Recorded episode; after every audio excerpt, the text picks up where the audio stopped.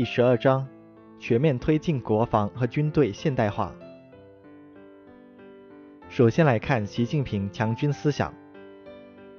习近平强军思想深刻回答了新时代建设一支什么样的强大军队，怎样建设强大人民军队的时代课题。它的主要内容是：一、强国必须强军；二、党在新时代的强军目标是建设一支听党指挥、能打胜仗、作风优良的人民军队；三、是党对军队的绝对领导。是人民军队建军之本、强军之魂。四是军队是要准备打仗的，必须聚焦能打仗、打胜仗。五是作风优良，是我军鲜明特色和政治优势。六是推进强军事业，必须坚持政治建军、改革强军、科技兴军、依法治军。七是改革是强军的必由之路。八是创新是引领发展的第一动力。九是现代化军队必须构建中国特色军事法治体系。十是军民融合发展是兴国之举、强军之策。坚持党对人民军队的绝对领导。重要性。党对军队的绝对领导是中国特色社会主义的本质特征，是党和国家的重要政治优势。党的领导是人民军队战无不胜的根本保证。党对军队绝对领导的根本原则和制度，发端于南昌起义，奠基于三湾改编，定型于古田会议。是人民军队完全区别于一切旧军队的政治特质和根本优势。党对军队的绝对领导的基本内容是：一、军队必须完全的、无条件的置于中国共产党领导之下；二、在思想上、政治上、行动上，始终与党中央、中央军委保持高度一致；三、坚决维护党中央、中央军委权威；四。任何时候、任何情况下，都坚决听党中央、中央军委的指挥。党对军队的绝对领导是唯一的独立的领导，是直接领导、直接指挥，是包括政治领导、思想领导、组织领导在内的全面领导。军委主席负责制是党对军队绝对领导的最高实现形式。三。把党指挥枪的原则落到实处。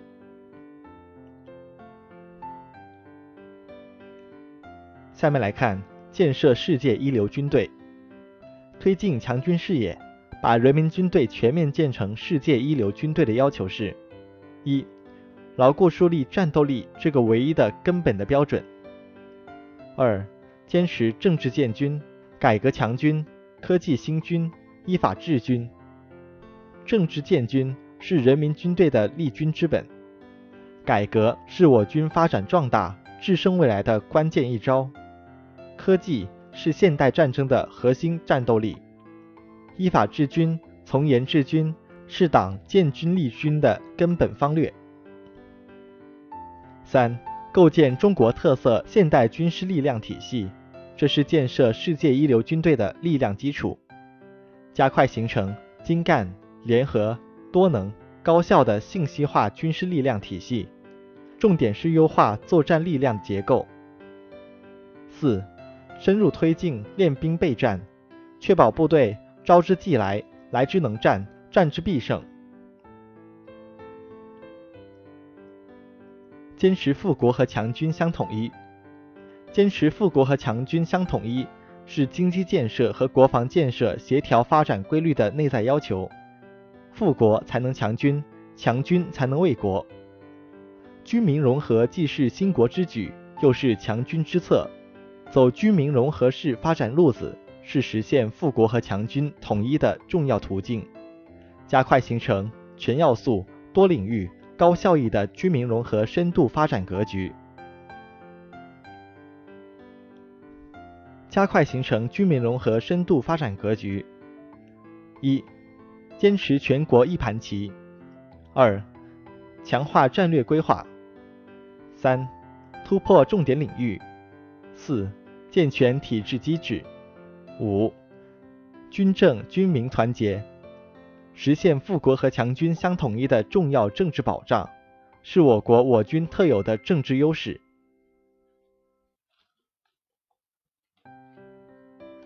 最后，一起来看，准确理解“能战方能止战，准备打才可能不必打，越不能打越可能挨打”这句话蕴含的深意。军事斗争是国家政治和外交斗争的坚强后盾，军事手段始终是保底的手段。历史经验表明，和平必须以强大军事实力为后盾，能打胜仗才能有力遏制战争。确保和平。新中国成立以来，正是因为我们高度重视国防建设，敢于在关键时刻亮剑，才能顶住来自外部的各种压力，维护了国家尊严和独立自主。走和平发展道路，是我们党根据时代发展潮流和国家根本利益做出的战略抉择，但我们绝不会因此而放弃我们的正当利益。绝不会拿国家的核心利益做交换。中国将始终不渝奉行防御性国防政策。我们承诺永不称霸、永不扩张、永不谋求势力范围。但如果有人要把战争强加到我们头上，我们必须要能决战决胜。人民军队的生命力在于战斗力。新形势下，人民军队的职能使命不断扩展。但作为战斗队的根本职能始终没有变。